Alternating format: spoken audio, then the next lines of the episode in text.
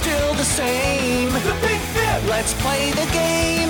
The Big Fib. We're still on fire, busting wires. Now, the Big From Tombstone, Arizona, it's a Halloween episode of The Big Fib.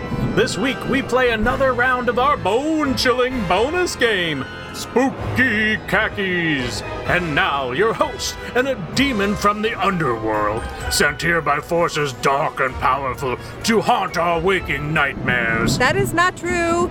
Oh, uh, pardon me. Wrong note. Um, oh, right. Yes, and your host, a woman who drives a Subaru Outback, Deborah Goldstein. Yes, happy Halloween and welcome to the Big Fib. I'm your host, Deborah Goldstein, and I do drive a Subaru Outback. Spooky. And joining me, as always, is our sound effects robot, Lisa, whose name stands for live in studio audience, or, or shall I say, laboratory of infernally spooky ambiance. oh, you want spooky ambiance? I'll give you spooky ambiance, Deborah. In fact, listeners, be warned. I'm going to play the most cursed and horrifying sound effect in my library. What? Lisa, that's not spooky. That sounds like a bunch of children making. Oh, they're making a jack o' lantern. I get it. Lisa is famously terrified of pumpkins, listeners, but I'm proud of you for overcoming your fear, queuing up the sound, and. Lisa? Oh, great, he left. Noah, would you cut this part out and pick it back up when Lisa comes back? So, uh, what do you think? Uh, pr- pretty spooky, huh? So you're just going to pretend you didn't spend the last 30 minutes shaking and crying for your mommy to come pick you up? Okay, Noah, uh, cut this part out. All right, Lisa. Well, do you think you could give us the sound of a sound effects robot telling us how we play our game? On Spooky Khakis, Deborah and I will each tell one crazy story about the world. But only one of them is true, and the other is the scariest thing ever. A pumpkin? Where? It's on me, isn't it? Oh, oh, I, I get it. Very funny, Deborah. No, the other one is a lie, and it's the job of a demon child contestant to figure out which is which. and joining us to explain this week's theme is our producer and an undead spirit born of a fiery substance not of this world, right hand man to Lucifer himself. Uh, that's that's not true, actually. Oh yeah. Uh, sorry, uh, wrong note. That that's wrong too. uh, let me see. Oh yes, yeah, yeah. Sorry, uh, producer and a man who rides his bike most places. Noah. Yes, that, that is true about the bike. Hi, Deborah. Hi, Lisa. Hello, listeners.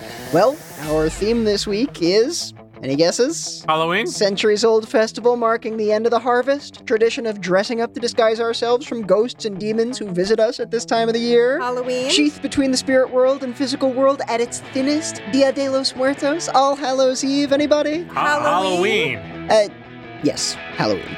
We've got two stories this week about strange things happening on Halloween, one of them just a little bit stranger than the other. And now, Lisa, will you please introduce our human child contestants? This week's human child contestants are Maddie, and you, you probably recognize her from the English episode. I mean, they're all in English, but the English English one. And then uh, from down the street, her friend Ava, right? Yes. Hello, Ava. Hello, Maddie. How are you all today? Good. Good. Happy Halloween! Happy Halloween. Happy Halloween. Tell me, are you guys big fans of Halloween? You you like to dress up, go trick or treating, all the good stuff? Yes. Yeah, I, th- I think my favorite part is dressing up. Same. One year I was a vampire. Ah! like a, in a costume or a real vampire? Costume. That's a relief. Last year I went as Robot who took everyone's costume literally and didn't know that everyone's in a costume and I would just get scared by everybody and I ran around. That was a good costume, Lisa. Yeah, it was a really fun night. That's rather wacky.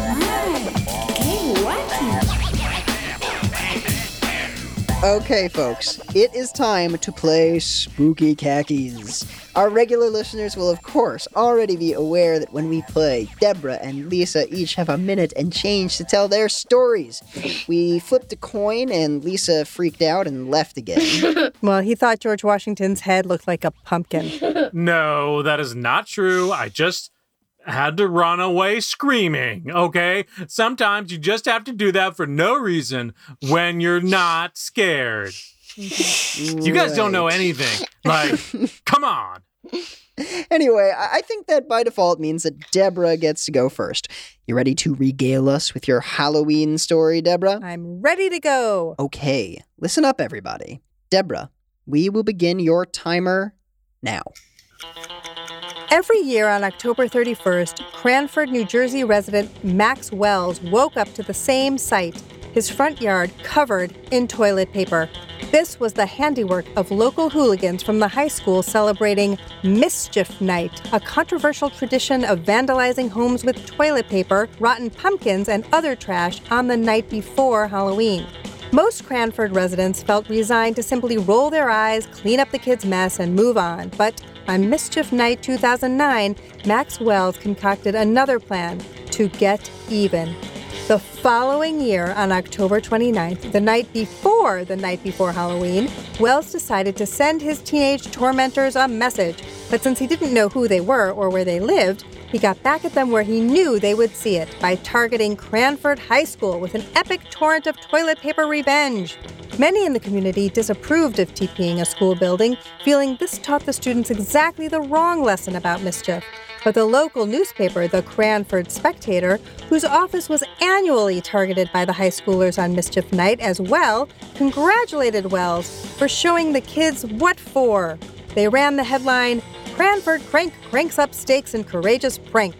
The only problem was, since Wells had chosen to vandalize the school on the night before the night before Halloween, this left the students time to retaliate on the night before Halloween, Mischief Night. Realizing his mistake, Wells went to every grocery store within a two mile radius of his home to buy them out of toilet paper and ended up with over 350 rolls. But it was no use. The students found toilet paper anyway, and on Halloween morning of 2010, Wells awoke to find not only his front yard, but also his car, garage, and two story home draped entirely in toilet paper. Wells individually re spooled every inch of toilet paper that the pranksters had left him and added it to his stash. In 2019, he told The Spectator that he was still riding out his toilet paper supply and had not needed to buy a new roll in almost a decade. And time. Nice story, Deborah. Thank you. Well, Ava, Maddie, what did you guys think of that story? Whose side are you on, Maxwell's or the high schoolers? I think Maxwell's. Yeah, Yeah. that story sounds really crazy and a little unbelievable. I've never really heard of the day before Halloween or whatever. Mischief Night? Mischief Night. Good that you haven't heard of it, I say. Yeah. Yeah, sounds pretty suspect, Deborah. I might have I'm telling you, it's a thing. I might have left the toilet paper until the day after Halloween because then it could be like a Halloween decoration. Ooh. Mm. That would have been smart. Right, use it to your advantage. Should have thought of that. Okay, now it's Lisa's turn to spin his Halloween yarn. You ready, Lisa? If I say no, will I still have to do it? Hmm. Um, yes, probably. Then no. Okay, perfect. Listen up, everybody. We will begin Lisa's timer now. They say that the greatest trick the devil ever pulled was convincing the world that he didn't exist. Perhaps. But the greatest trick the devil's lawyer ever pulled was convincing U.S. District Judge George Howard Jr. that the devil didn't do enough business in the state of Arkansas to be sued in court. The lawsuit in question was filed on the day before Halloween in 1986. Senate hopeful Ralph P. Forbes of London, Arkansas, believed that Halloween was the devil's holiday. And in an effort to force the state of Arkansas to not let its students wear Halloween costumes to school, he sued the State Department of Education. But that was not enough. He also sued the National Education Association, the Russellville School District, and even the devil himself. Yes, he named Satan, aka the Prince of Darkness, as a defendant in the official lawsuit. Though the state and school district had their own attorneys, a lawyer named John Wesley Hall volunteered to represent the devil at no cost. Good price, by the way. He argued before Judge Howard that even if Forbes could prove that Halloween was the devil's holiday, there was no proof that Satan conducted any business or owned any property in the state of Arkansas. The judge agreed with the devil's advocate and let Satan off the hook. So, in the end, the court gave the devil his due. The children of Arkansas wore their Halloween costumes to school, and Forbes lost his Senate race, earning only 0.01% of the vote. And time. Well done, Lisa. So, Ava, Maddie, what did you guys think of that story? Sounds like a lie. Hey, come on, let them say that. Um, I'm not sure. I don't get why all of that would happen. Hmm. Yeah, it's like you could avoid all of that stuff happening. yeah, that happens all the time that there's stuff you're like, oh my gosh, I didn't have to be fighting this giraffe.